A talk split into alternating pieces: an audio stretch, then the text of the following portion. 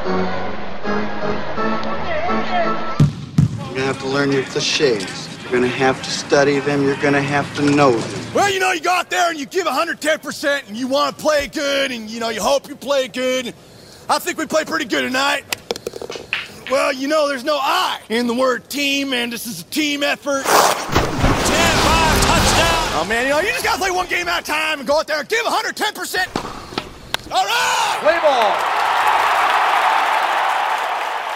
Hello, fellow COVID stuck-at-homers and armchair quarterbacks, and thank you for downloading the fiftieth edition. I said fiftieth edition of Scoring at the Movies. We review sports movies from many years ago, and we spoil them thoroughly.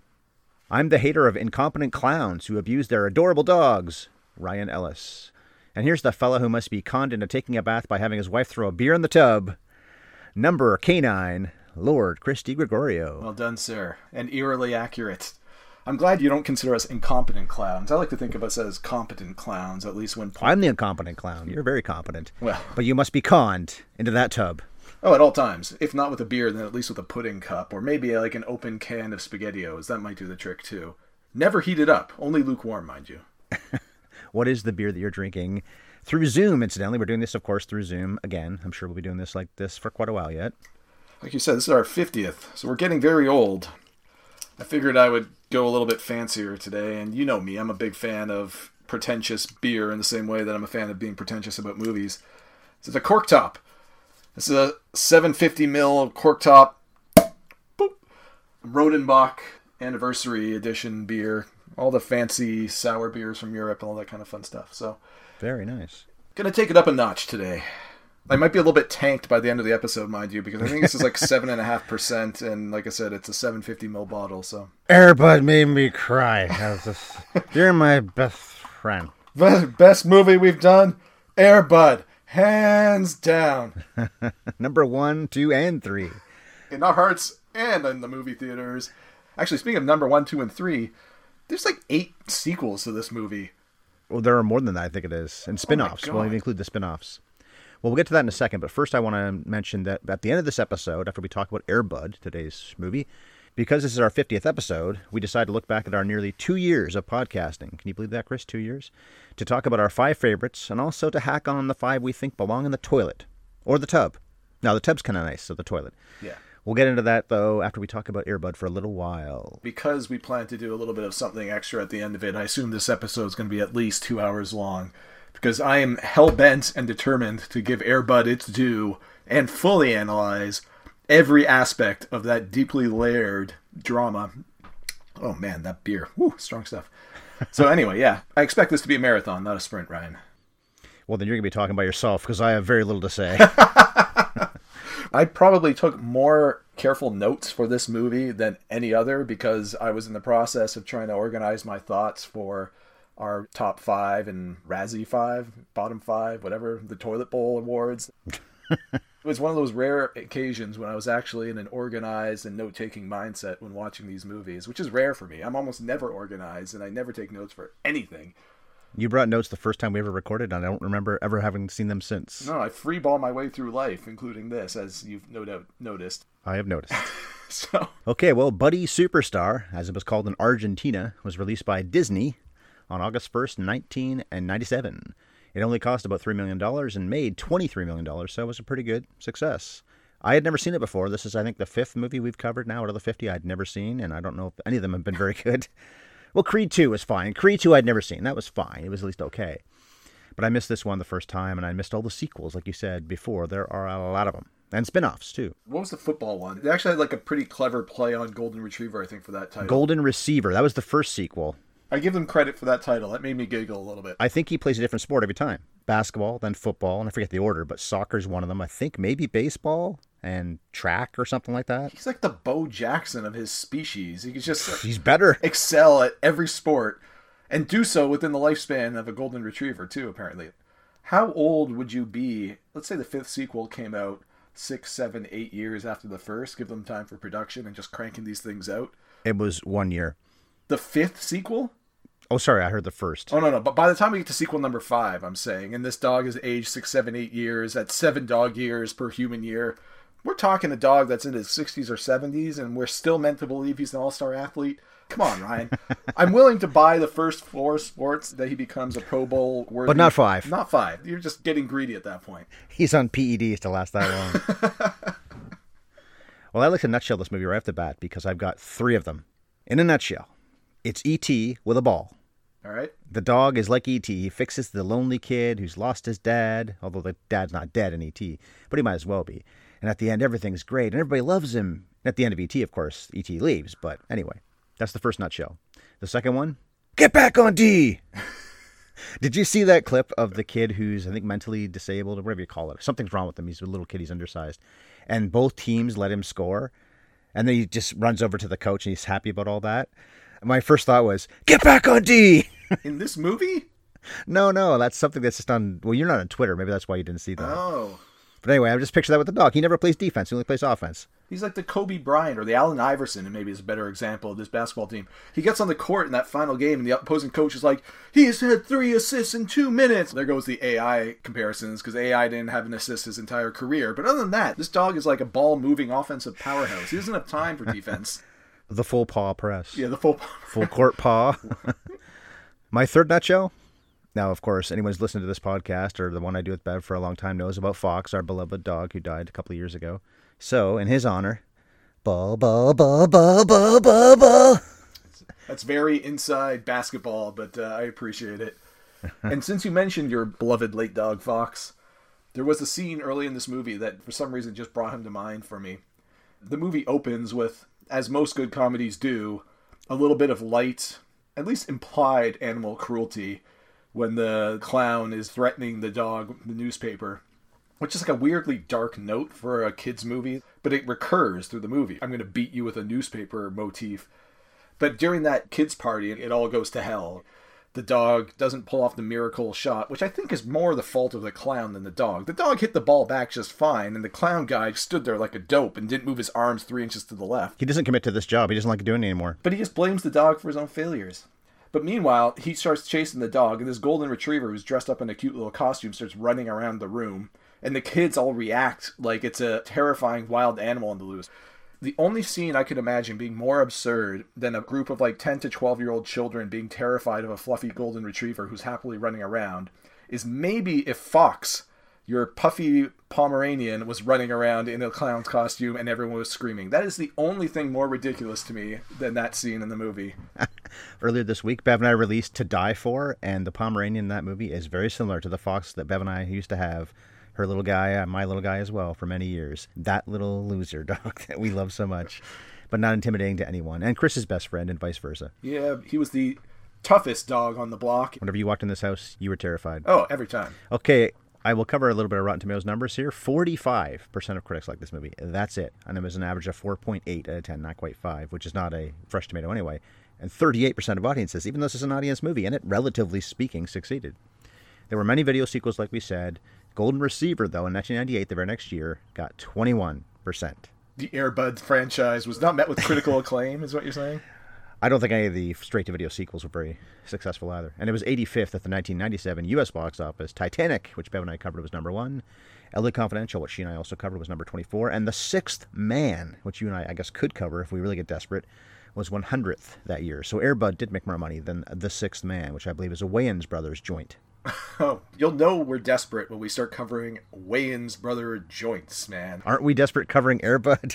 Yeah, kind of, but we did this with a particular purpose in mind. To keep it short so we could spend time on the top fifty, or top five, I should That's say. That's our excuse. fifty. There's some other movies that we've done that we'll no doubt talk about in the toilet bowl section of our little post game here that we have no valid excuse for actually wasting our time with. But I feel like this one, we should get a little bit of a pass because we did it knowing what we're getting into. What'd you think of it? Because for me, I thought it was going to be really bad. Another nutshell, I've got four then. Hijinks. The movie is what you could have called this thing. Because it's hijinks after hijinks. That's the comedy, and it's not funny. Again, a movie that's yeah. not funny that's supposed to be. But the actual serious stuff with the kid, Kevin Zegers plays Josh, sending Buddy away because he knows it's what's best for him. I didn't cry at that moment, but it was pretty touching stuff. I like the relationship between him and his mom. Wendy Makkena plays her. Thought she was pretty fine as Jackie. But I guess I'm not a kid, so I didn't really care that much. I actually looked at the Siskel and Ebert review of this movie. Siskel was on the fence about it but didn't hate it, and Ebert flat out liked it. What about you? There's some stuff in this movie that worked more than I would have expected it to, and was a little bit more touching than I would have expected. But this is one of those instances where two grown men talking about a movie that is intended for children is going to be problematic, because none of the stuff that I assume was intended to be funny struck me as the least bit funny. And that slapsticky whoa, whoa, whoa, whoa, whoa, whoa kind of scene at the beginning with the kids' party where the clown gets pissed off with his dog because he didn't make the miracle shot or whatever. He literally slipped on a banana peel. I don't care if this movie's made in nineteen ninety-seven. That's a gag that I thought went out with the Three Stooges, right? I don't think it helps that the guy that they use most often for comedic value, which is this clown dude. Michael Jeter, yeah. Norm Snively. No man more perfectly resembles a child molester than this actor.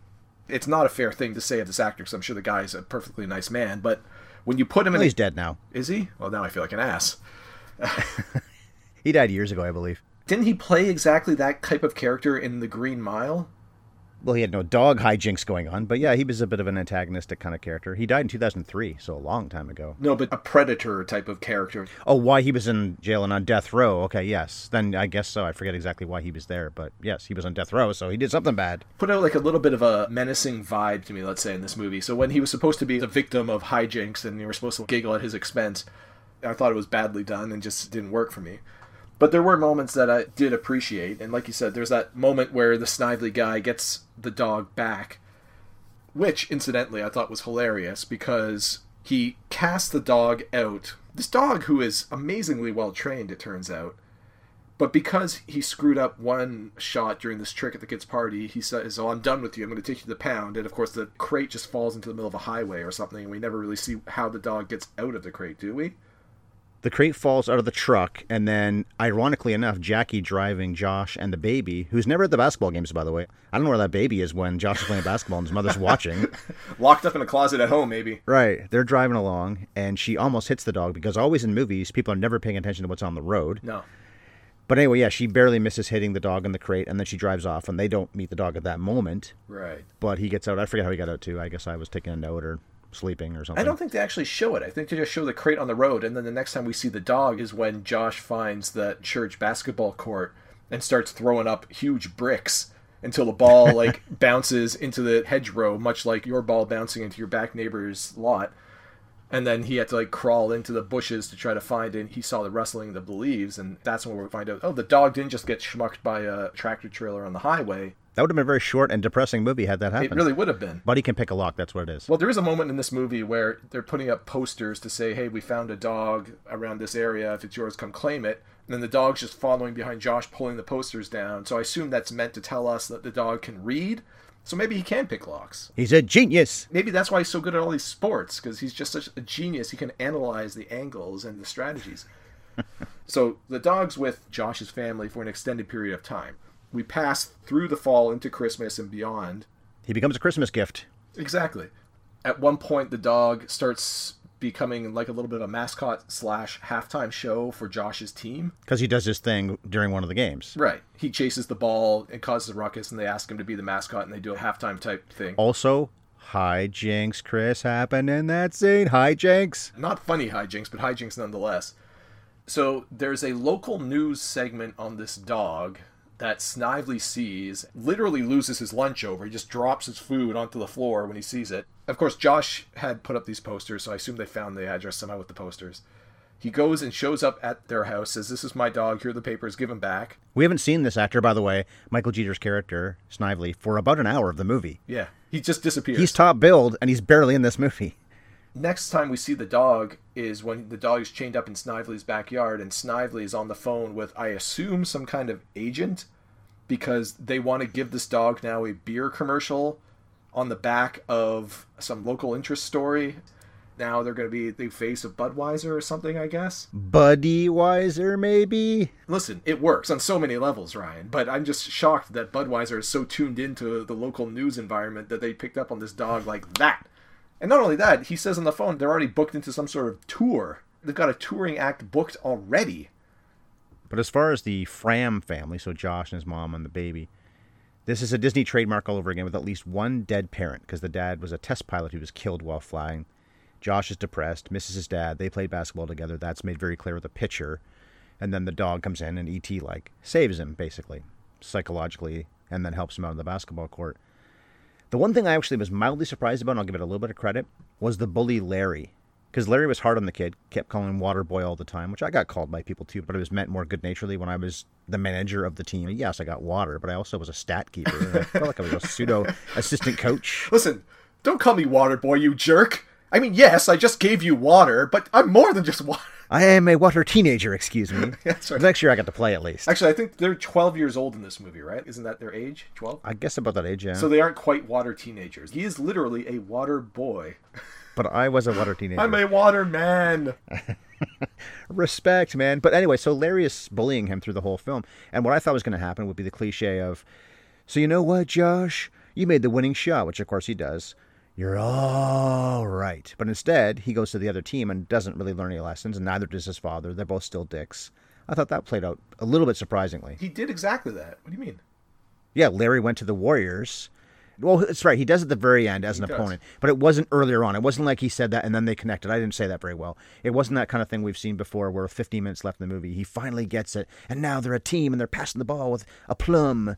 No, they're battling right towards the end until he respects him. Like a Karate Kid, where the only moment where Johnny respects Daniel's at the very last moment. Well, that's the same in this. But I just thought with maybe twenty minutes left, it would be that Larry realizes, you know what? My dad's a bullying jerk. I don't like him too much. He never really realizes that at all. Just like the coach earlier was a bullying jerk. There's more real stuff in this movie than I would have expected. It is true. More real moments. I really was hoping we would meet Larry's mom, this guy's wife, because when we're playing that final game against the Warriors and we find out that Larry's now playing for the Warriors, no longer the Timberwolves or whoever it was, the Huskies, Timberwolves, what was their team name? The good guys. They're the Timberwolves. The same name as the Minnesota basketball team, the professional Minnesota basketball team, the Timberwolves, yeah. But they're in Washington. That's where this movie's set. Fernfield, Washington. Which is apparently in a perpetual state of fall, too, because the movie picks up in what is fall. We come to Christmas eventually. And then we pass Christmas, and there's still just leaves falling from the trees as if it's October. You know why? Why? They shot this movie very quickly in B C, so just north of where it's set in Washington State, from late October to early December of nineteen ninety-six. Oh, there you go. So it literally was fall. And they didn't have a big budget, so they couldn't get around that stuff. They're in a time warp. So during that final game against the Warriors, one of Josh's teammates says, oh, yeah, yeah, he plays for the Warriors now. His dad upped and moved his whole family to Spokane so he could play for them. Can you imagine being this guy's wife when he comes home from that one game where his son was benched? He goes, honey, we're moving to Spokane. And she's like, what? What happened? They benched Larry. Okay, makes sense to me. Let's go. Good enough. I'm in. I want what's best for my son. Yeah. What's best for my son is not this, but I'll take it anyway, because I love you and I am afraid of you. You're right. There were moments in this movie, and I laughed to myself and actually made a note to myself about the bullying aspect of this movie. Because Josh, and I don't know who this actor is that played Josh. Kevin Zegers. He was in the sequel, which I guess you haven't seen another, have I? But he's also an M V P, Most Valuable Primate. So another animal playing sports. Which we will no doubt watch at some point. Well, we must now. But also he's in Dawn of the Dead, the two thousand four one. He's the one that ends up surviving along. So it's Ving Rhames, Sarah Pauli, and then the two younger people. He's the man, or whatever, young man of the two younger ones. So he's Terry in Dawn of the Dead. He's like a good enough looking kid. Just looks very normal. But he walks onto the court and they just immediately look at the new kid. What about him? He's just an everyday kid. With this cool red, white, and blue ball. How do you get ostracized when you have a red, white, and blue ball? You should be brought into the fold even more. The one thing he doesn't have that all the other kids in this movie have is a sweet nineteen nineties bowl cut going on. So is it that his hair is too normal? He shows up to the basketball tryouts and you immediately know the coach is going to be the quasi, not the main villain, but he'll be a villain in this movie, because the first thing he says is that we're winners, and if we win on the court then we can win at life. And you know, anyone in any one of these movies that espouses winning as a virtue over things like teamwork is immediately going to be a villain. So he welcomes the twelve-year-old boys to the most hallowed tradition of this school. It's a pretty sad school if your most impressive sports team is a twelve-year-old boys basketball team, but okay. Josh goes to this tryout, never leaves the bleachers. All their kids are running drills and all that stuff, I assume. He sits in the bleachers, doesn't say a word, doesn't move, and then tries to quietly slink out the back, and the coach's reaction to that was, boy, I like your style. You're my new manager. He never says a single word to the coach. He just sits there silently and gapes at him. Be here Monday at nine a.m. You're the manager now. All right. I like basketball. Yeah. You know why the coach did that? He read the screenplay. Ah. It's very meta. He was in on the story. Why'd he do that? I don't know. Fair enough. You love those screen rants, don't you? I really love Pitch Meeting. He's so on the nose. In a movie like this, why would they do that thing? He's like, I don't know. Because the movie. Well, the dog doing what it does in the house, making a big mess with the paint and the wallpaper. It's pointed out on the IMDb goof section that why would Mama leave the lids off the paint when she's not actually in the middle of painting, because that's going to dry up and be useless anyway. But of course you need the hijinks, so that's why. But the other answer could be, I don't know. Yeah, it's funny you say that, because I have a specific note to myself too, saying, why so many open cans of full paint when Mom is at work? Then for some reason, four cans of paint set on the most rickety ladder in history, and the rest of them set on furniture that crumbles to dust, essentially, the second the dog comes into contact with it. She also read the screenplay. That's how she knows. Yeah, so apparently she just opened up all the cans of paint around the house, set them down in the most precarious place possible. Job done. Going to work. Have a nice day, guys. I thought she did the job fine. We've seen this kind of character, the mother usually. Sometimes it's the father, who doesn't really have a whole lot of screen time except with the kid. But Wendy Makkena, I think she plays her fine. She's diet Susan Sarandon. She looks so much like Susan Sarandon. And she's all right. But I just kept on wondering where that baby is when she's watching her kid play ball. She's a bit of a negligent mom. She's an absentee mom. mom. Yeah. The dog isn't even watching the kid because the dog's at the games, or eventually is at the games. When they had that first scene that you described where Josh sneaks the dog into the house, after luring him in with a trail of pudding cups, what does Josh's mom think of all the pudding disappearing? Does she just think her kid has a sugar problem going on or something? Right, because she doesn't know at first that he's got this dog outside. Right, he's just using the pudding to lure the dog in, who probably is diabetic by the end of the movie too, right? Because all he's eating mm-hmm. is pudding and canned pastas. When Josh first sneaks the dog home, gives her the bath and all that kind of fun stuff, the mom's probably rightly of the opinion, I don't have time for this right now. My husband just died. She literally does not have time for this. Yeah, they just moved. We just moved. I've got a couple of kids I'm looking after by myself. You can hang on to the dog for now until we find the owner kind of thing. And I thought that this movie was just going to make her quasi-antagonist too, because a lot of movies do, right? Where the mom or the parents don't understand the kid's desire to have the dog and never cave in until the very last minute of the movie when the dog turns into the hero. And in this case, to her credit, she's a little hard to get at first, but sees that, hey, my kid really loves this dog. As a Christmas gift to him, I'm going to make the dog part of the family. Yeah, and a couple weeks later, she's got the dog. for Well, she lets the dog stay. And then, yeah, for more than half the movie, I would say, she's in the dog's corner, and she loves the dog, too. She's one of the ones who's against Snively's whole thing. It's not like she's saying, oh, God, this guy's going to take the dog back, which is what I want all along. No, she's saying, you shouldn't have this dog. You're a bad man. And she'd rather her kid have the dog. And she starts to love him at that point, too, I think, or has already loved him for a while. So what about the whole thrust of the movie, which I thought was going to be even dumber than it was, and it was pretty dumb. I also thought it was going to happen sooner than it did. I was hoping they wouldn't put the dog in when they hadn't for so long, because I figured the dog had to be one of the players, but I thought maybe I've misheard what this movie's about. But then the line, there ain't no rules since a dog can't play basketball. Okay, come on. Do we have to be that specific? I guess we do. And yes, I'm sighing as I was sighing during the movie, but at least Josh is the one who made the last shot. I thought for sure once the dog was playing that the dog would be the one to make the last shot. I was thinking the same thing you were. That, okay, we've made it eighty-five, ninety percent of the way through this movie. The dog has only been a halftime mascot at this point. Maybe they'll leave it at that because that actually makes a little bit of sense. But no, they went the full way. And I'm thinking, okay, how in the holy heck are they going to justify this?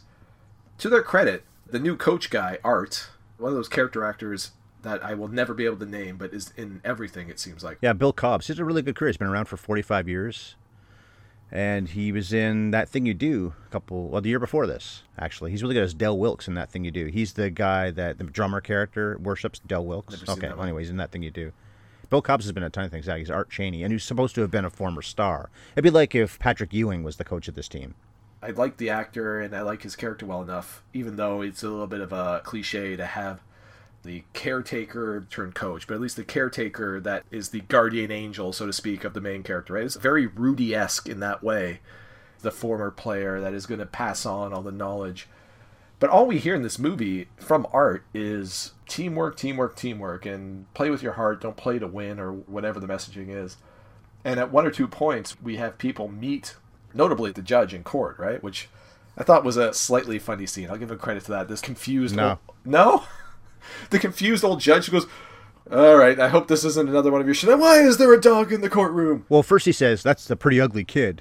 Come on. I guess that could be funny. It wasn't. It was stupid, but it was kind of amusing. Well, it becomes a courtroom movie for the last five or ten minutes. It doesn't need to be a courtroom movie. The movie's over when they win the basketball game with the dog, which was bad enough. But if you're going to do that, then do it. And that's it. The movie's over. It's true. It was entirely needless, but the fact that the judge says, hey, I saw you the game where you made the turnaround jumper to beat the Celtics. It was great, blah, blah, blah. But for some reason, Art is ashamed of his past. He denies being this basketball player to Josh at first. But we never find out why. He never explains to us exactly what was the big shameful thing. Like you said, he was apparently a star with the Knicks. Yes, okay, he says he played with some selfish players that only wanted to play for themselves, him being one of those players. But okay, why all the shame about your career? Why are you denying that you were ever playing on the Knicks? And yet you still keep your Knicks memorabilia apparently open in the locker at work for some reason. I have an answer to this question. He always dreamed of being a high school basketball coach in Fernfield, Washington. Don't we all? I sure do. It wakes me up at night. I just wake up screaming, Fernfield! I'll settle for playing professional basketball for a while, but I really want to coach kids. And a dog. I've had to settle for playing for the Blue Jays for the last fifteen years, but finally, Ryan, finally last year you gave me the invitation I've been longing for all these years to play for Area fifty-one in the C B C Co-Ed Recreational Softball League, so I had to cut ties with the Blue Jays and play with the rec softball team. I was impressed. It took a lot of wrangling, but yeah, it was time for it to happen, and unfortunately none of us are going to play this year at all, probably, with old COVID going on. No, sadly not. On the topic of basketball, though, because I know what a fan you are of Hoosiers. One of our, I think, shared favorite characters in that movie is Ollie, right? I love Ollie, yeah. That bowl cut kid in this movie, the one that gets just totally ragged on by the coach for dropping a pass or turning the ball over, he is this movie's Ollie. Could be, yeah. one hundred percent. Although he does improve a lot. He becomes an okay player later on, so. He makes some great passes, Ryan. He comes to meet the ball and he doesn't drop it. That's an Ollie-esque redemption story. Yeah. Don't compare Hoosiers to this movie, though, please. Let those comparisons end right now. What about the courtroom stuff at the end? We just mentioned a second ago. Yeah. It was unnecessary, but I would have loved, I would have paid money, in fact, if Buddy had ran off in a different direction during the Here Boy scene. He just goes running towards some yes, kid in the I back. I ain't going to Snively. I ain't going to Josh. I'm getting out of here. You're going to taunt me that way. Well, he does go to Snively. Yes, he bites him or something, but that should count, I guess, shouldn't it? But I guess the judge realizes that he didn't want to go to him. He was conned into it, but that was just dumb. It was a dumb scene, and you're right, totally needless. I feel like it was just something they put in because they figured that if they didn't, this movie would have a runtime of an hour and ten minutes, and they wanted to pad it out a little bit. Also, it gets Snively out of the story, but then I asked this question, won't Snively just come steal Buddy back in the middle of the night? It's not like he's going to jail. It's not like he left town or died. He's still mad they took his dog, so he's going to just probably come back and steal the dog anyway. Probably. Speaking of Snively stealing the dog, when Josh went and stole the dog out of Snively's backyard, Snively already knows where this kid lives. Why is he going to steal the dog back? Snively will just go to his house. But of course, after the chase sequence, Josh leaves the dog on some island off the coast somewhere in a very Harry and the Hendersons kind of moment. Go, you're free. Don't you get it? I don't want you no more.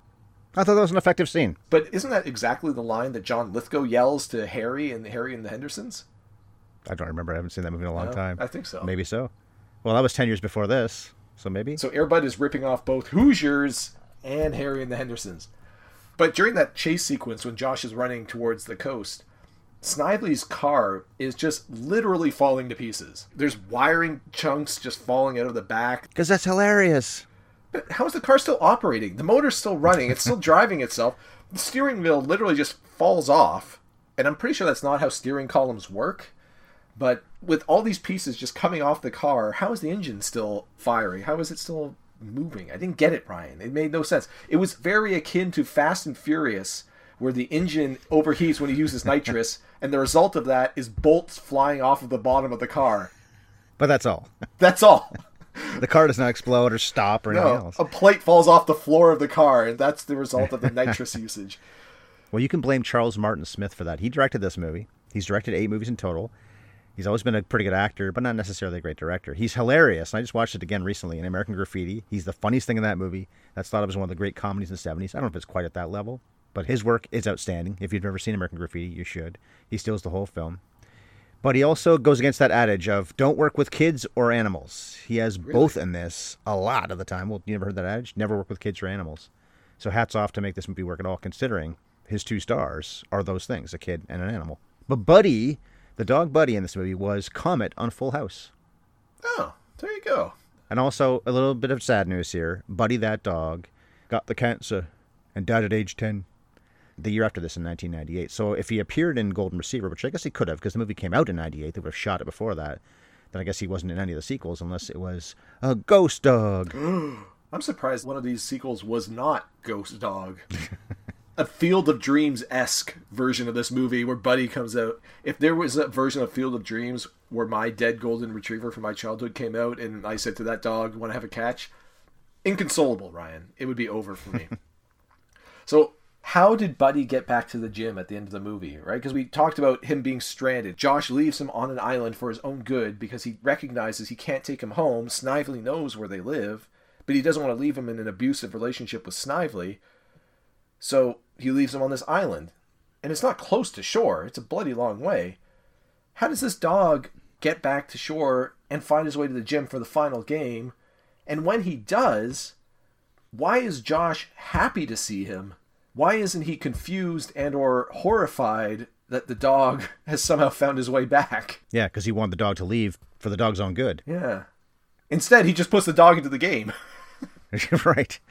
Well, then, of course, the coach does, too. The coach yeah, okays it, and the referee's okay it, and all that other stuff. And yeah. Apparently they kept the dog's jersey and doggy sneakers on hand. That was relatively cute. Kind of dumb, but relatively cute. Yeah, that's right. They happened to bring those just in case, yeah. Even though the dog should not be appearing anymore. Well, then again, I guess they would have had that stuff prepared, just stayed with the team because they didn't know. I don't think that Josh would have told them that he kicked him to the curb. So maybe that's why they still had the stuff. I guess. But I guess the dog just got through through movie magic. Or you can blame the writers, Paul Tamassi and Aaron Mendelsohn. They wrote the sequel. And Tamassi actually co-wrote The Fighter.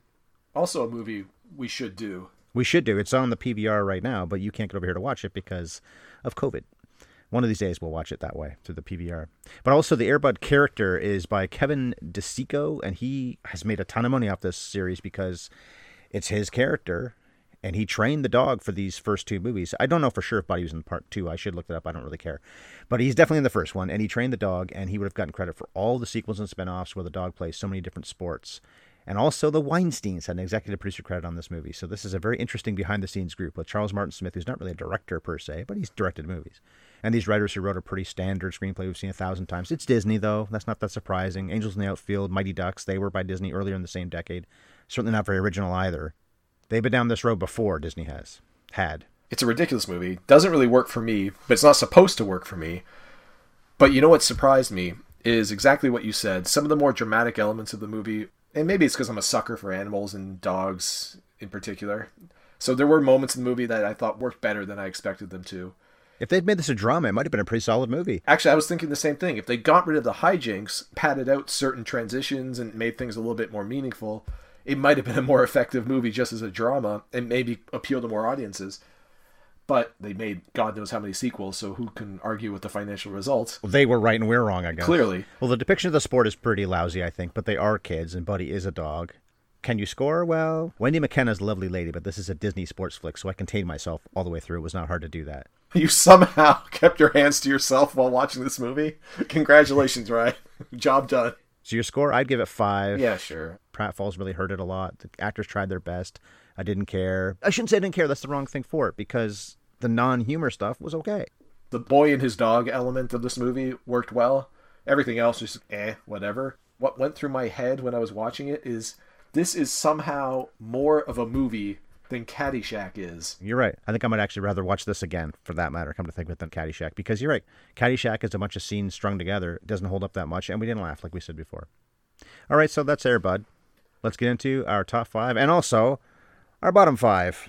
I had a hard time picking a top five. I'm going to make a prediction here. I think two of our top five movies are going to be the same, and three of our bottom five movies are going to be the same. I had a lot of trouble with both for different reasons. These are not necessarily the five best and worst movies. These are the five movies that I liked the most, and five movies that I disliked the most. Okay, that's fair. Yeah. I try to incorporate the actual sports aspect, but also did I like the movie itself? And usually they're both of those things. So we post our first episode, The Mighty Ducks, on June seventh, twenty eighteen. So we've been doing this for nearly two years. We've covered eight baseball movies, seven basketball movies, including Air Bud today, six football movies, four hockey movies, and four boxing movies. Pretty balanced. We've even done three golf and three wrestling flicks in all that time. I'm going to give mine number five, then Chris will do his number five, then number four for me, number four for him, and so on. Do you want to start with the worst or the best? Let's start with the best. Okay. So my number five, and I always preface this when I do this kind of thing with Bev by saying, this might change if I do this again next week. But these are the ones that stood out the most to me. The fortieth podcast we ever did, not that long ago then, and it's Miracle. Really? I think it's the best hockey movie ever made. It's got vivid action, so well shot, and it makes a famous story that if you know anything about sports, you know this one as much as anything. And it makes it exciting right down to the whole, are they going to win? And they win. It's like Apollo thirteen, one of my favorite movies as well. Are they going to get back to her safely? You know they did. So I love Miracle, and it's, I think, one of the best pure sports movies we've covered. That's why I put it in here. It isn't one of my top five favorites, but when you incorporate the sports abilities of it, Kurt Russell's really good in the movie. The guys who play the kids are good. The young men are good. That's why it's number five. Okay, that's fair. These are in five particular orders for me, the fifth to my first favorite. So what's number five then? It's a tie, Ryan. You wimped out. So number five is a split decision with Dodgeball and Talladega Nights. They're fun ones. Yeah, they're two fun movies that I like a lot. They came out at a time that hit me right in the sweet spot of the target audience, and when we rewatched them, I enjoyed them pretty much as much as I did the first time I saw them. And I think in both instances, if you're going to talk about depictions of the sport, dodgeball is a ridiculous sport to begin with. So yes, it's ridiculous, but it's fun. And the driving in Talladega Nights, for a comedy, it's fine. And if nothing else, it gave us our song, Ryan. How could I not we include it in the list? We belong. We belong. So I had to include it for that reason, if nothing else. So like I said, split decision. My number four was our fourteenth podcast, and we already talked about it in this one. Can you guess? Hoosiers. It's Hoosiers. Yeah. One of my favorite eighties movies, period. The basketball is antiquated because it's set in the fifties, and it is a bunch of white kids, and most of them aren't that talented, except for Jimmy. But it's, again, well shot, just like Miracle. It's exciting. Hackman is always good. He's really good in this film. We talked during that podcast that Jack Nicholson wanted the role and was supposed to get the role, but couldn't fit into his schedule. And I love Nicholson, but I think he would have been wrong for the role compared to Hackman. And even though you don't love Jimmy as much as I do, I think the Jimmy character and the Jimmy arc is really good. The guy says something like five words in the whole movie. I love Hoosiers. I've seen it so many times. I'll watch it again soon. I'm not going to argue the pick. Now, you did say this is in no particular order, but I thought Hoosiers might be your second. Or no, third. I am going five, oh, four, three, two, one, but I could change that if I did again a week from now. I feel pretty similarly. I think my top three, to be honest with you, when we get to them, might be fairly locked in if you were to ask me a few months from now. I liked Hoosiers well enough. I didn't have the same connection to it that you did. Yeah, you didn't have the same kind of passion that I did. That's true. What's your number four? Number four, Ryan, is a little predictable for anybody that knows me and my love of poker generally. It's got to be Rounders. Oh, I love that one. Big fan. It might be the best poker movie ever made. Yeah, I think so. If there's one thing that bugs a pedant like me, how poker is depicted universally is just terrible. And in this movie, it's not perfect by any stretch. There's a lot of flaws in it, but it's so much fun. And there's so many memorable scenes and quotes in this movie. Hanging around, hanging around. He has alligator blood. Pay that man his money. Right? And you're not a poker guy, but you remember those lines too, right? I've seen that movie many, many times. It made my short list. It made my honorable mentions. I'll tell you that right now. Even the Ed Norton character of Worm is such a sleazy, fun character. And Damon's really solid in the main role. We liked Famke Janssen. Good cast, yeah. I've seen that as much as any of these movies I'm mentioning now, or any of the movies we've ever covered, probably. Other than maybe one of the ones I'm going to mention in a few minutes. I said we're going to match two of our top five, right? And we haven't yet. Okay, my number three then, and we've talked about this movie so many times since we did it, which raises it up in my eyes a little bit, and I don't even own it, and I really should. It was our thirty-third podcast, Friday Night Lights. Mm, it's a good one. It's the best portrayal of any sport we've covered. Yep. Maybe not the best portrayal of any sport ever, but of any sport that you and I have covered in fifty episodes, I think so. Even more than Miracle, even more than Hoosiers, even more than the other two I'll mention, or anything else I mentioned today. Boobie Miles, that whole character, the angle of what happens next when this superstar athlete who doesn't know anything else, who didn't even go to school really, didn't go to class, gets hurt and he's done. What happens next? And also the angle of trying to play on something and blowing out immediately. Kind of reminds me of COVID right now, a bit of a tangent here. This whole thing about reopening the country, which maybe will have happened by the time we post this podcast, or they'll try to, at least in a few days, at least in America. But then you do that too soon, and it's like having a broken leg or a busted up knee like he does, and instantly it folds. I like the movie anyway. Billy Bob Thornton is excellent. The other guys are good. The women in the movie, it's not that many women, but they're fine. It's, again, really well shot by Peter Berg. But the Boobie Miles thing is what just keeps on, in a good way, haunting me. I should just bought the damn movie because I probably will watch it again anytime I get a chance to. Of all the movies that we've done for this podcast that I had never seen before, Friday Night Lights might have been my favorite. It was one of the last movies that I cut. That Boobie Miles story arc, I think we did number thirty-three right around the time that the Raptors were in the midst of their playoff race to the championship. And you think about Kevin Durant in the finals being forced to come back before his Achilles was healed. And it was like Boobie Miles all over again. He just blew it up. And we don't even know yet if the man will ever come back and be the same player he once was. There you go. See? My number three is what I suspect will be one of our matching two, Ryan, The Wrestler. It is one of our matching two. You talked about Friday Night Lights, this movie we've referenced a bunch. We've referenced The Wrestler a bunch too, because it's just a fantastic portrayal. And it's so gut-wrenching and touching. And the performances of Marissa Tomei and Mickey Rourke are just astounding. It's not an uplifting movie, but it's a movie I love. I'm not a guy that goes back and rewatches movies very often, particularly dramas, but it's one of the movies I find myself going back to rewatch every two to three years. So I think that says more than anything. Well, you're right. We mashed it up because it is my number two. It was our thirty-fourth podcast. So it was the week after we did, or two weeks after we did Friday Night Lights. What a great run that was.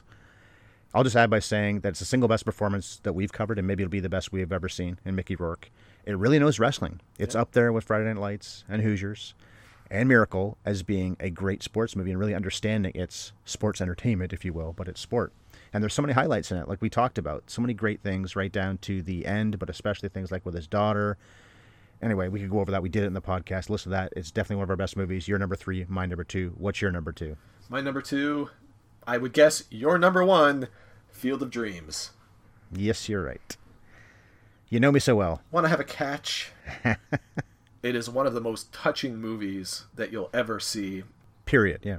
Particularly if you are a male child, I think there's a special part in your heart, even if it's not something you did, because I wasn't the guy that was out there having a catch with his dad every Sunday or anything. But it's almost like the Americana version of what you're conditioned to think is what you should be doing as a young boy. Growing up with his father is going out into the backyard and throwing the ball around, right? So that moment at the end when Ray Kinsella finally has an opportunity to have that catch with his dad, it's gut-wrenching almost, right? But it's like a joyful gut-wrench, I guess you could say. It's brought us both to tears in the past. And when we covered it last year, it was last year, yeah. I don't think it got me this time, but it has so many other times before. And as we said in that podcast, if and when our fathers die, well, not if, when our fathers die, it'll be hard to watch the movie, but in probably a very good cleansing way. I think so, yeah.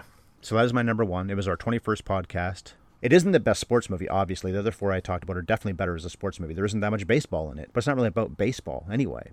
But it's just movie magic at its best. Costner talks about it being this generation or his generation's It's a Wonderful Life. But Field of Dreams is one of the great examples of that, where it's just such a delicate balance. Phil Alden Robinson does a great job directing. Why he didn't have a great career, I don't know. One of Costner's best works. Of course, Bev and I covered Bull Durham, or you and I already would have, and that would certainly be in this top five for me, but that's why it's not in this list.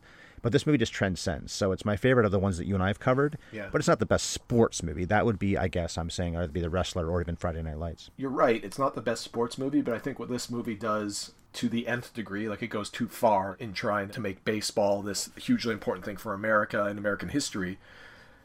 But what it does very well is it conveys to a non-sports fan, I think, that watches the movie, what sport can mean to people that enjoy it. Well, James Earl Jones' speech is all about that. It's about bigger things. That's exactly than... what I'm thinking about. There was always baseball. It speaks to how sport and having that shared interest in a given team or a given sport or whatever is just a bonding thing between two people who are close. And it does it in such a beautifully eloquent way that even if the portrayal of the sport is... There's not a lot in it, as you said, but it does a better job than any other movie we've covered about trying to explain what that sport can mean to somebody. It didn't make, by the way, the top ten sports, and the we talked lots of times about the top nine or genres. Mind-blowing. No, because no movie made two lists. It made the fantasy category with It's a Wonderful Life. I know what you mean. No movie made two less, but I think this one could have. That's one that could have and should have. Yeah, that's true. Okay, you're number one. Then. All right, my number one, and I am unapologetic about this, Ryan. Rocky Four. All right, okay. Because my heart burns for this movie, Ryan. It's a burning heart just about to burst. Drago! If he dies, he dies. You know I love the Rocky series in general, and one day, as do I, we will have the epic debate about Rocky two, I've no doubt. This movie is the pinnacle of Rocky ridiculousness, because we've gone past the quasi-realism of the initial Rocky movies, where he is now just a caricature of himself and is now a symbolism for Western democracy versus communism, right down to the montage and the song that you hate so much, where they literally say, is it East versus West? Or is it man versus man?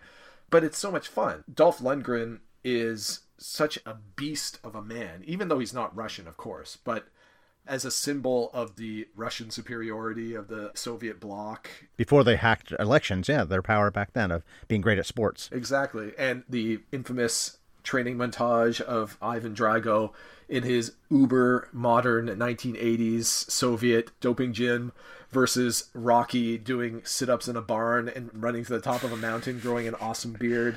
eighties kitsch at its best, and I love it so much. Somehow, for a movie as silly and ridiculous as this one, where there is a talking robot in the middle of it for some reason, for a movie that came out in nineteen eighty-five or whatever, I still almost cry every time Apollo Creed dies in this. They somehow find a way to convey legitimate, real emotion in the midst of all the other inanity that is Rocky four. So, my unapologetic number one. We essentially did the direct sequel to this by doing Creed two as well. So you and I have covered Rocky four and Creed two, and that is a little series on its own. But I'm a big fan of the Rocky series. It made both my worst of that year, and it made my top ten of that year. That's how much I both like it and think it's ridiculous and stupid. But I like all the Rocky movies. They could easily have made as a group, because you and I have covered two, and Bev and I have covered two. We've done Rocky and Creed. So my five to recap are Miracle, Hoosiers, Friday Night Lights, The Wrestler, and Field of Dreams. And your five were a combination, a tie. Well, you do it. You tell me. In reverse order, fifth to first is a tie between Dodgeball and Talladega Nights, Rounders, The Wrestler, Field of Dreams, and Rocky four. And we hit the two movies that I thought we would both match on, Field of Dreams and The Wrestler. The movies that I really struggled with because I thought they were all really good and I liked them a lot. Lionheart, funnily enough, because it's just such a darn fun movie to watch. Friday Night Lights was the last cut from my list. Major League was up there, of course. Tin Cup, Jerry Maguire, He Got Game, Point Break, Color of Money.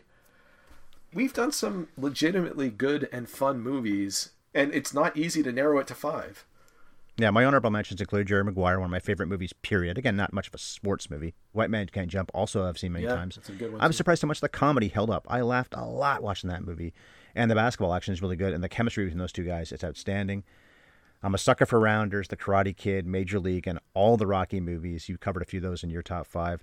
And all three of the documentaries that you and I have covered were way above average, or at least above average, including Pumping Iron with Schwarzenegger. And there are other great sports documentaries. We can still cover a lot of them, including Hoop Dreams, maybe the most famous sports documentary of them all, or most acclaimed anyway. So we've been lucky when we picked sports documentaries. They've been really good. Murder Ball and Beyond the Mat also, along with Pumping Iron. Okay, let's talk about our worst. I didn't really do a top five per se or bottom five. I'm just going to ramble a few off, then you can ramble a few off. One of the first ones we covered, I suggested because it was free on YouTube and the print was terrible, but Angels in the Outfield. It was actually heartwarming at times. I watched that ending on YouTube, just the ending part a little bit where they all do the angel flap. But that angel flap is still pretty dumb, although yeah. some good actors are in that. Joseph Gordon-Levitt is a kid. Matthew McConaughey's in that movie. Of course, Danny Glover, Tony Danza. It's just not a good movie, but I actually feel bad saying it now that I'm putting it out loud. Why is this on my worst of? But I didn't like it. It's on my worst of too, Ryan, so don't feel bad about it. Okay. I had almost exactly the same thoughts as you. It's got a surprisingly good cast, but it's such a ridiculously stupid movie. But a Disney movie, it fits in with this Air Bud thing in the same time frame, only three years after Angels in the Outfield was Air Bud. Rudy's another one I didn't love that much. We talked about that just this year. Rudy's on your worst just, five? Yes. It's just plain stupid. A lot of the time, it's unbelievable. Ugh. Even though it's based on a true story, I still don't like Rudy. When we talked about it, I told you that Rudy did not really live up to my boyhood recollections of how Rudy affected me back then. it's a fine movie middle ground of stuff. I was so exasperated during the stuff at the end, like we talked about in that podcast. Yeah, you really were. That I had to put it in my worst of. I just All did right. not buy it. I bought more of the other stuff, and he's whining and whining and whining and won't shut up about wanting to play for Notre Dame. But I want to play for Notre Dame. So I want to do a lot of things I don't get to do.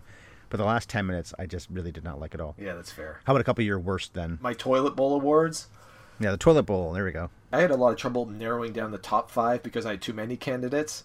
I had a lot of trouble picking five movies that I felt were really worth razzing on. There were at least half the movies probably where we maybe had a disagreement about how much we liked them. Hoosiers being a good example, because you love it, and I thought it was okay. And I felt that way about a lot of movies. Slapshot, for instance, which I know is a beloved sport movie, but I think we were both meh. Longest Yard being another good example, we were meh. But there weren't many that I thought were just unenjoyable or just bad. Angels in the Outfield I included on my list as the fifth one. My fourth one was Semi-Pro. Really? Yeah. I like Semi-Pro. Will Ferrell movies are kind of my thing. I love old school. I love those kind of things. Talladega Nights was in my top five. Semi-Pro just didn't really do it for me. And there's a few cute moments in it, but I don't laugh a lot during that movie. And for a movie as ridiculous and slapsticky as that one is, if you're not laughing, there's not a lot to it for you. But there's still one of the greatest lines in movie history in that movie. What's that? They're doing just an awful job of supporting his spine. Okay, that's fair. Or stabilizing his spine. Maybe that's it, stabilizing. I ruined the line. Oh, that line kills me, and I didn't even do it right.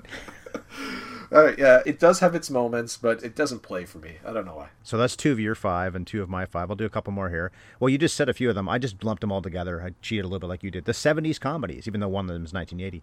Longest Yard, Slapshot, Caddyshack. They've all aged badly. They aren't funny. They're kind of offensive, and I know people love them, but they're not for me. I'll never see any of them again. I didn't lump Slapshot and Longest Yard in with Caddyshack because I felt like both Longest Yard and Slapshot had redeeming qualities, even if we didn't feel they were particularly funny. But my next one on my list was Caddyshack. In fact, it was my number three because it doesn't hold up. There's one or two funny lines that I still laugh at, mostly from Bill Murray. The Dalai Lama, big hitter, long. I've got eternal enlightenment coming on my deathbed, so I got that going for me. But beyond that, it hasn't aged well. It's not funny, and it's not even really a movie when you look at it as a cobbled-together sequence of scenes. And it offends you as a golfer. That's true, and when you see movies, like I said when I was talking about my fringy cuts from my top five, Happy Gilmore and Tin Cup were up there. I am a golfer, and I love the game. And Happy Gilmore is a ridiculous movie that still manages to portray the sport reasonably well and holds together twenty years later, or thereabouts anyway. I'll give you my next one while I'm on the topic, right? The last movie we did, Cobb. You're going to put down here, are you? Yeah, it's so recent, and I was so disappointed when I rewatched it for our podcast that there was next to no baseball in the movie, and as good as Tommy Lee Jones's performance was, his supporting, I can't remember his name, Wall? Robert Wool. Wool, right. W U H L, Wool. He cannot hold as a secondary lead in this movie. Yeah, not a leading man. And it's so long, and I don't know why it exists as a movie when you don't actually really get any of Ty Cobb's career. All you get is him as an aging man trying to protect his legacy. I don't know. I was just so disappointed in the content of the movie that it had to go on my top five. Okay. I'm going to lump two movies again together because I didn't think this is a bottom five per se, just the movies that stood out the most to me. And it's being disappointed by movies I thought were probably thumb-uppable, and that would be The Natural and Eight Men Out. That's fair. They haven't aged all that well either. Eight Men Out's got some of that really terrible dialogue, John Cusack, in your third sacker stance. I hate that. It seems such a fake-sounding line. The Natural wasn't as good as I remembered it being. I hadn't seen the whole movie in a long time.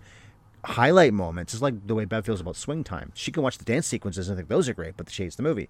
I can watch the sequence at the end of The Natural or the part where he rips the cover off the ball on YouTube and think, wow, that's outstanding with the whole movie. Redford is not believable as a aging baseball player when he was already in his mid to late forties. It wasn't like it's one of the worst. It's just disappointment. So that, along with The Longest Yard, Slapshot, Caddyshack, and then Eight Men Out. So those five movies is more about being disappointed by them. So you took the fatherly approach to it. I'm not angry. I'm just disappointed. You hit the nail on the head there. I may not be a dad, but I am forty-six, so I certainly could be. When you cited those two movies in particular, Eight Men Out and The Natural, they were in consideration for my bottom five for exactly what you just said. I was mostly just disappointed in them. by design, most of the movies we've chosen to talk about have some redeeming qualities, right? Because we usually don't want to talk about a total stinker. Not the last one. Okay, well, here's where I think we're going to be in perfect sync, Ryan. My number one on my bottom five, Ready to Rumble. Ready to Rumble. Yeah. No redeeming qualities. So unfunny. It knows nothing of wrestling. It's the polar opposite of The Wrestler as well. Yeah, exactly. I have to fall on that grenade. It was my suggestion, I know. I don't know why I thought it would be a good idea. Maybe it was that I thought it would be a stupid movie to riff on and talk about. But it was one of those magical movies that was so unfunny and at points so offensive that it wasn't even that much fun to riff on. So, mea culpa, my bad. Well, and at the end when you see Oliver Platt, the King, something like that. I forget his character's name. He's the King. He, or maybe it's Diamond Dallas Page, somebody goes through stacks of tables. They should be dead. Wrestlers did things like that, but not the way it's portrayed in that movie. Or maybe he falls from many stories and then goes through a stack of tables. Yeah. Insane, dumb. It's not good, so I'm glad we agree on that. That's the only real truly bad one in my worst of. I don't think Agreed. Even Rudy's bad. It's just I don't like it that much. Angel's Nail, I feel like I said before, I feel like I'm kicking a wounded bird right now, and including that one. You're kicking a wounded angel, Ryan. Stop it. Wounded angel, yes. What really brought Ready to Rumble into the spotlight for me, we already knew it was a terrible movie, but when we did Beyond the Mat and we saw what Mick Foley went through in some of those notable stunts that he did. Could have died. Yeah, he should have died, probably. In Ready to Rumble, they take it to the nth degree, right? I think you're right. I think he goes through two or three levels that way. When you understand what Mick Foley went through, it just puts a really harsh light on trying to poke fun at that kind of bodily sacrifice, I guess. Yeah, Ready to Rumble is basically offensive. Yeah. If you think about it. Two people that like wrestling. Of the fifty movies we've done in this podcast, only one stood out to both of us, frankly, as a flat-out bad movie that I think if anyone were to come up to us in the street and say, is there a movie I should not watch? I think Ready to Rumble is the one that we would both immediately jump to. When we choose movies to talk about, we're either doing it because we want to watch a movie that we think portrays the sport well, is going to be funny, is going to be fun to riff on. There aren't that many that are that bad, you're right. There's a lot that fit, for me personally, into that murky middle of, yeah, that was pretty good. Okay, well, that is our favorites and our least favorites, and also Air Bud, all wrapped up at the end of April here. This is April the thirtieth we post this podcast. We record it two weeks before, though. Who knows where the world will be in two weeks, but we know what we're going to be doing in two weeks. We'll be safely ensconced in May by then, and we'll no doubt still be safely ensconced in our homes. Also ensconced in velvet, Seinfeld reference. So how about another uplifting Disney sports flick, just like this one was, Air Bud? Let's do a movie I haven't seen in a very long time, probably eighteen or nineteen years. Remember the Titans. Now, on a scale of zero to Air Bud, where do you think Remember the Titans is going to fall in terms of number of animals playing an active role in the team's success? I'm going to go with none. Oh, damn. But it's our second Denzel sports movie in about six months or something like that, because he was in The Hurricane, and I wouldn't have thought, well, I knew he was in The Hurricane. Less but than that, if man. You'd said to me, which actor you're going to cover the most, or maybe not the most, but you're going to cover multiple times, I wouldn't have said Denzel Washington, because I forgot he's a coach in this movie. You're forgetting, we just very recently talked about He Got Game. My God, we've done three of his movies then after we do this one. He's going to join the likes of Kevin Costner on the triumvirate of Sportos. And Woody Harrelson. Woody Harrelson, yeah, is the other, I think, right? They're the only two that we've done three movies. Oh, I think that's true. There's probably some supporting actor or somebody's been in movies who aren't the focus, maybe, but of the stars or even the secondary leads, that kind of thing. Yeah, I think it's the three of them, or it will be after we do this next one. Like I said, this is a movie I don't think I've ever seen in its entirety straight through, only bits and pieces as it comes on T V, so I'll be interested to see if it'll join the pantheon of movies like Friday Night Lights yeah. and the football I round. Don't think so. No? But it's going to feel new to both of us because we haven't seen it in a very long time. All right, fair enough. Okay, so let's end this long podcast. We're on Twitter. He is at Scoring at Movies. I am at Movie Fiend fifty-one. We're on Stitcher and Spotify and Apple Podcasts under Tabernator Project, where you can find all the episodes that Chris and I have done or that Bev and I have done. A lot of things to choose from on this channel. And hopefully by the time we get to episode one hundred, Ryan, we'll be able to record in the same room again. I think sooner than that. Maybe by episode fifty-five. Maybe sooner. Who knows? Fingers crossed. All right, so rigor easy, dude. Why no that you won't? No, that's not good. Take her easy, Air Bud. I know that you will. You can play a lot of sports. You're really talented.